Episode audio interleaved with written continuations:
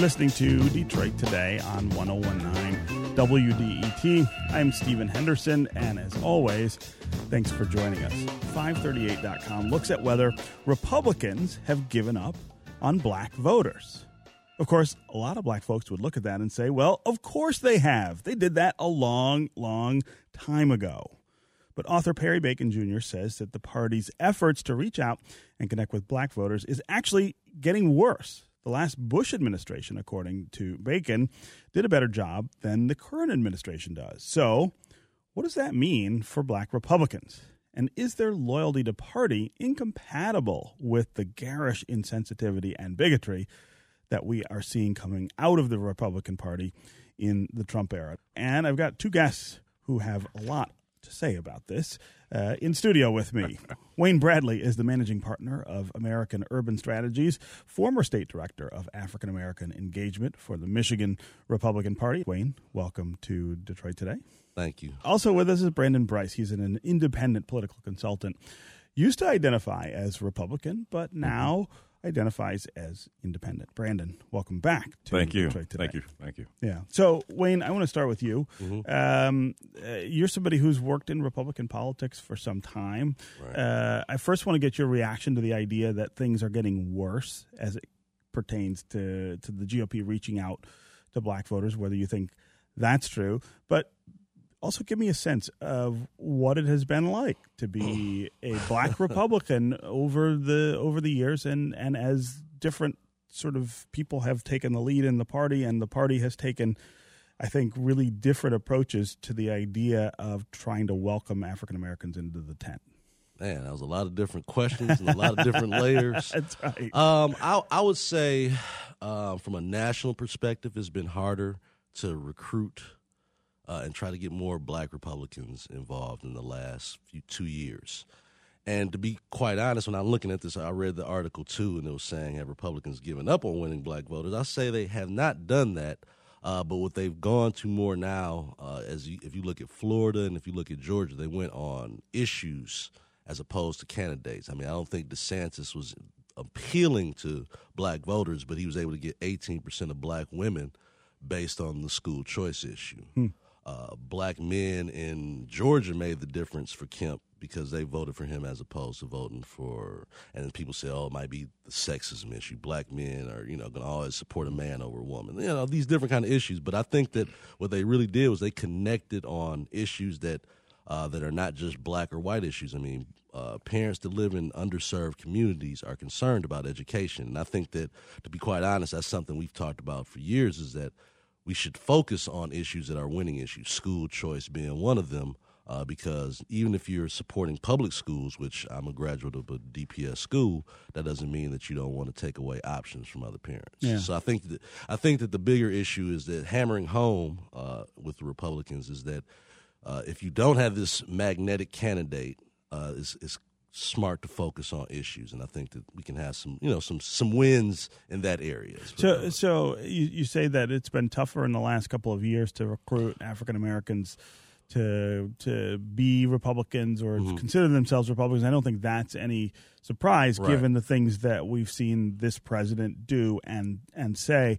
But but draw a contrast uh, between that and what you saw before. I mean, I think a lot of African Americans would say even before Trump, mm-hmm. they felt like the Republican Party uh, for decades has done things and said things that make it clear they're not in in favor of the kind of success and equality that African Americans want for themselves. Uh, I don't you, necessarily think that that's the issue. I think that two things. Well, two. There's a few things that have contributed to this way of uh, people thinking. One, uh, because of the way black black people we tend to live all in in, in areas together, uh, which is focused. The you know it's made it easier for Democrats because these are the areas they're in to focus their concentration on that, as opposed to the Republican Party that has to go throughout the, a whole state compared to one metropolis to win votes. And uh, even with this election now, what we saw after 2018 is we saw the so-called soccer mom phenomenon leaving our party. So now we're concerned more about white women leaving the party than than black people. Than African That's just that's just the reality of the situation. Um, again, I think that Republicans are going to have to obviously strategize and figure out how to use messaging and issues like how right now we're fighting for the criminal justice reform bill.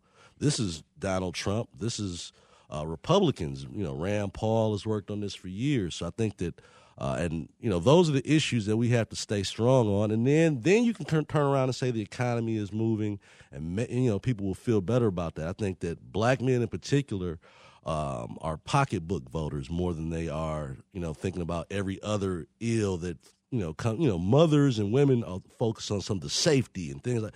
Men want to know, can I have a job? Can I provide for my families? You know, that's that's our main focus, and I think that if you can show that those are the things that you're work, you know, focused on, uh, you know, black people as in general, we don't really focus on the border security and the immigration issue, which we should, uh, because it does affect us in our employment issues, but we don't we're not coming from it from a, a issue of in, not having compassion and i think that that's where the republican party has kind of dropped the ball and reaching out to african Uh, Brandon Bry- Bryce, uh, you're somebody who used to identify as Republican. Tell me why that changed. So, a couple reasons. First of all, uh, voters, black voters, focus on two things relevancy and currency. And the Republican Party, in my opinion, uh, has failed to do both. Uh, I was Republican for many years. I worked for a Republican governor. I worked for uh, a former U.S. Speaker of the House who was Republican. And what defrayed me from the party is I got to realize I woke up one morning and I said, you know, the effort of funding campaigns for minorities, specifically black voters and black candidates, just was not there. And, you know, furthermore, it was interesting because if you look at a lot of the races that have gotten close, um, typically uh, state party officials, state GOP officials, they will fund candidates uh, when they know or when they think that there is a competitive race, as opposed to uh, their white counterparts, specifically in the South, where they will fund and raise the money because they want to make sure that candidate wins. Two different perspectives. And so I think that was one of the reasons that I made the, the decision to become independent. Uh, the other thing was, and it was official, um, there were some major concerns. Uh, I was a Kasich guy. I supported Kasich because I thought he was, uh, although he was Republican, he was uh, a, a pro uh, union vote Republican. This is in the This is in- run up to the Is- 2016 right, election. 2016 elections. Uh, there was some major concerns I had with the president. Uh, there were some statements that were made that off the back I knew uh, would be problematic. And then, not to mention, even if you look at the Bush administration under uh, 43, um, his cabinet was extremely diverse.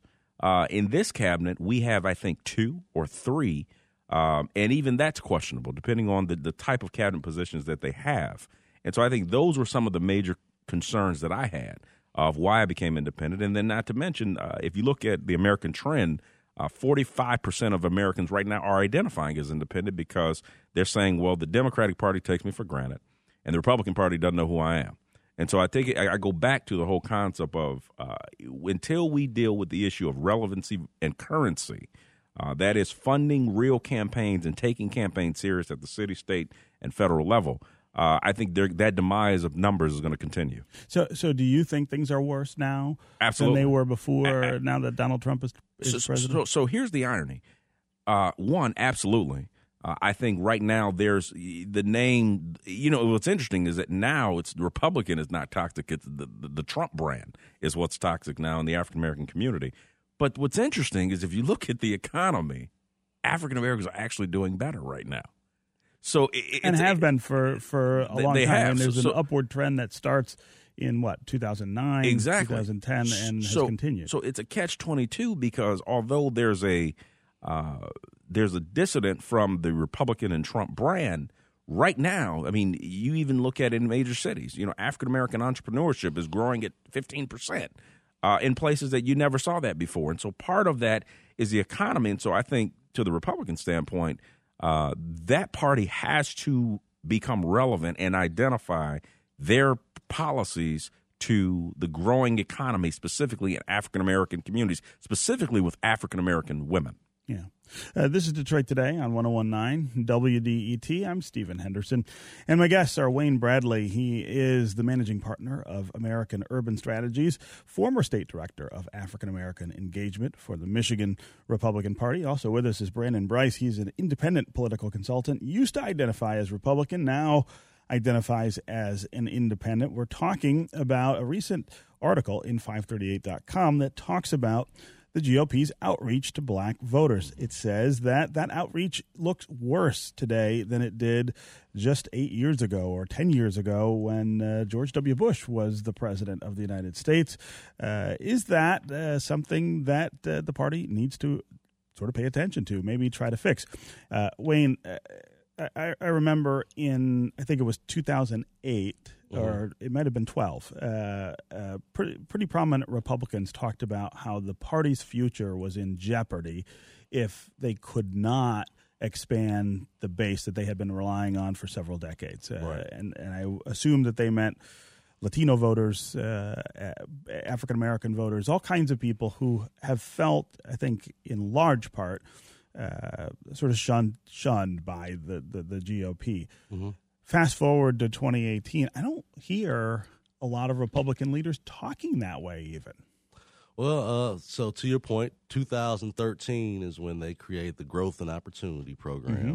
Uh, Brandon, you were actually part of that too, a little bit there, low key. Probably don't want to throw that out there now, but the no money program. Yeah. Um, and so, you know, now the, the thing is, what I will say is that they invested heavily and still have invested heavily in Latino um, outreach. And now this is the where I'm going to put some of the onus on black voters. Uh, and what I what I say is that we have given away our vote to the Democrat Party. Mm-hmm. Um, and I and, and, to be quite honest, if we were even voted at a clip of 80-20 or you know 85-15, you would probably have more active uh, investment. But they it, it, the numbers, you know, like I said, now, like I said, they're they're focused on losing soccer moms, you know, the white woman vote. And so uh, it's, it's, a numbers game. And I mm-hmm. think in 2013, they, what they did have a problem with is because the President Obama was there.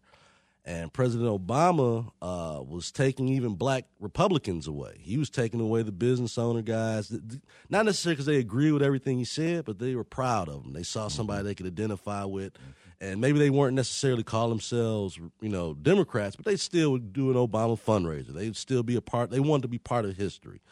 And I think that at that time you had a very open-minded chairman, uh, at you know, in Reince Priebus, who was a former NAACP lawyer that understood, and he's from the Midwest. I think that's something else that uh, when I point out uh, things that are different is that certain states uh, they were more active about it. Michigan, in my opinion, Michigan, Ohio, and Pennsylvania at the time were were willing to gamble and invest a little bit more than say uh, some of these southern states. Mm. And I had friends that worked in southern states that were met with just upfront resistance. They didn't feel like they needed that, right? Okay, so um, I just think that it, it does matter about the leadership. And so in 2013, we opened up an office in Detroit, we, and it's you know still there to this minute. But we opened up an office in Detroit, and we got to work. We got to work dealing with churches. We got to work dealing with the business community, and it was I was always just an open line to the community. And you could always come in our office. We we would have different events. We'd had expungement fairs. We'd have different community leaders that typically wouldn't be in Detroit come to Detroit. Tim Scott, Rand Paul, you know, the Attorney General multiple times, Lieutenant Governor. Uh, but yeah, things have gotten things have changed a little bit. So, and you know, go to 2016 when Trump won. There were people that had not voted that voted for Trump. There were people that were Democrats, uh, you know, blue collar workers that liked what he was saying, in particular about trade. I think that uh, that and the wall you know, the, the wall issue. And so those two things brought out voters that might not always even voted Republican, and he was able to win uh, in that fashion. In terms of getting more black people out to vote, I think black people uh, were not, you know, they were turned off by some of the, the language. But they were willing, you and know, history. But people did not like Hillary Clinton, and I, and I again, I always point that out. People were not, you know, it was not as much an indictment for for Donald Trump as that people did not like Hillary Clinton. And it's not to say that if anybody else from the Republican Party would have ran against her, that they might not have won. People did not want to support Hillary Clinton. And what you saw in the city was about 20,000 fewer voters show up in 2016 mm-hmm. than had shown up in 2012. 80,000 80, ballots that did not have a, a presidential vote. Right. Right. yeah. An incredible number. Right. so, you know. Yeah, go ahead, Brandon. I was going to say, you know, that speaks to why this whole independent movement is so important because what's happening is you have two people who voters are not necessarily happy with, and that's all that they have. You know, one thing that I want to say really quick, uh, Wayne, it's interesting when you talk about the demise of the black Republican is that, and I brought this up before, uh, Steve, black Republicans don't have the same narrative as their white counterparts. Mm-mm. And what's interesting is that that voice has been lost. Right now, when you talk about the issues with Mia Love and you talk about some of the racial issues in Charlottesville, my question has Kaepernick. been my question has been, where are the black Republicans? Mm-hmm. This is your time. And so what's interesting is, you know, when you say, well, what happened to the party? I think there's a couple things. One, um, and I can tell you, as a graduate of Howard University, I actually became Republican because Jack Kemp was on our board uh, at Howard, and I had the opportunity to meet him, and he actually got me my first job. But Jack Kemp and uh, Colin Powell and uh, J.C. Watts. you know J.C. Watts, and you know these that faction of moderatism is gone. I mean, right now you have literally a Tea Party neoconservative movement that, in my case, doesn't speak to not only just African American issues, but doesn't speak to the American where America is right now. Um, the other thing is is you know one of the factions that I think has been lost when we talk about how to gain uh, Republican strength in minority districts is the reality of the labor vote. You know, one of the things is at one time in America, you know, you had labor, which still to this day that voted Republican. Uh, somewhere down the line, that got lost, where it meant if you were labor, that automatically meant you supported a Democratic candidate. Mm-hmm. And I think when they lost that, when they lost the middle class backbone of America, that literally ended Republican concepts and ideologies in inner city districts. Hmm. Let's start with Peter in Detroit. Peter, what's on your mind?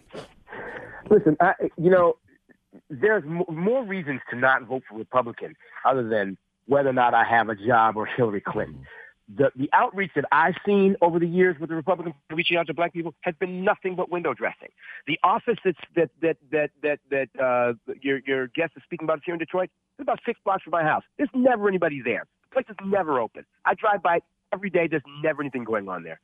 We know the, the Republican Party got a black uh, uh, chairman when we got a black president but when he spoke truth to power, when he spoke truth to the party and said, you know, we're not giving black people a reason to vote for us, they showed him the door. Even after in a midterm election, they made a bunch of gains. You're talking about Michael. Priebus, Michael talking Steele. about Michael Steele. Michael Steele. Sure. When Reince Priebus got it handed to him, what did he get? A new contract, and and and they gave him the highest salary they ever paid to the Republican Party uh, chairman. You think that's not a surprise? How about Alan Keyes, who they used to who they used to carpetbag all around to run against other people to say, look, we have a black Republican, we got one, but we'll we'll take this guy all over the place and run him everywhere we can. All that is is window dressing. If you're going to do that and then embrace white nationalists and the Confederacy and and uh, uh, uh, dog whistle racism, I'm not voting for you. You're, you're not reaching out to me. Yeah, I want uh, Peter. I, I, really appreciate the call and the thoughts there. I think that, that, that puts a really fine point on a lot of the criticisms that we hear from African Americans about the Republican Party. Go ahead, Brian. Stephen, really quick. I want to comment on that. I think that was probably one of the most honest commentaries on the state of minorities in Republic in the GOP that I've ever heard. Uh, I was in the meeting in at the RNC in Washington D.C. when they were when we were forming the Growth and Opportunity uh, Growth and Opportunity Act, which was supposed to be an outreach initiative, a serious outreach initiative uh, through the GOP under then Chairman Reince Priebus. There was no money. Uh, you and then the other factor is you have to select people as if you would for any job or any opportunity that actually have ties to the community. That's important. Right. I can't support a guy who to go uh, who's never been in Detroit, never stepped foot in Detroit, but then wants to recruit in Detroit and they live in Bloomfield Hills. That's not going to work. And what you saw is it not just happened here in Michigan, but it happened throughout all 50 states where some of the people that were selected were probably selected because they were African American, but they didn't necessarily have the ties. Kudos to Wayne here, who's actually from the city, who uh, had ties in the community, but we needed 50 Waynes. I, I'm being honest. And Right. so we did not have those folks that the community could identify whether it was labor, whether it was uh, some of the social service markets, whether it was the churches. Those that's real outreach. And then on the, the cherry on the top is once that plan got initiated, they needed a budget. They needed money to do the things that they do, which is the same thing that they do in suburban communities. Yeah, yeah. Uh, Wayne, what what happened to that effort and for outreach? And you know, this office in Detroit. Uh, Peter says he drives by it; it's not Well, open. I, I haven't worked there since April, so Yeah. I can't. I can't, I can't then- I mean, then- that's probably a fair. That's probably a You fair. know, my uh, friend, statement to make. uh, my friend Graham Davis, uh, who uh, Mm. works for the, the other side of the uh, the political spectrum, Mm. made a lot during the campaign of going by the Bill Schuette office in Detroit uh, each day and showing how it was closed, Right. uh, right all the way up to Wow. the election. Uh, is this not a serious endeavor on the part I of mean, it would be. I would. say- I would be lying to you to say if I sat here and said they don't invest enough. You can. You can spend a little money, but th- then you get little results. I mean, you you you get what you you get what you put into it.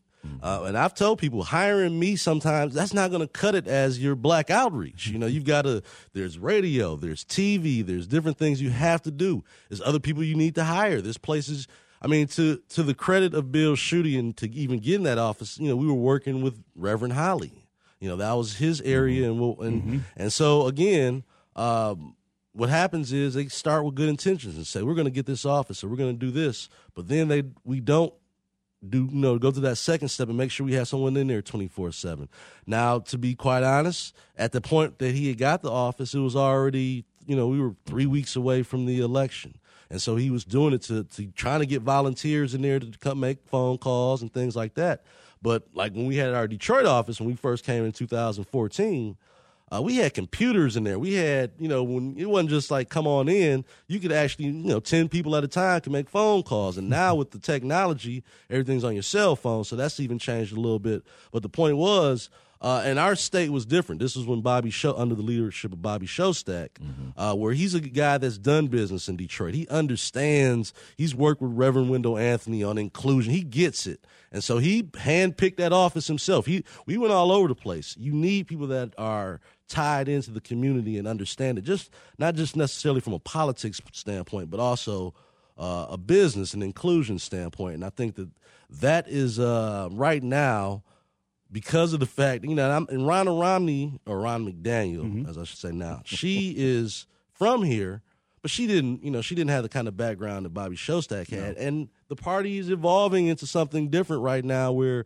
again they're worried now about losing the soccer moms, Right. and so that's the, the the people they're concerned about right now, uh, and we just have to be honest about that. Is that's the priority? Will they look to try to speak on issues like right now, for example, you have the uh, the opportunity zones that Donald Trump did through his tax plan.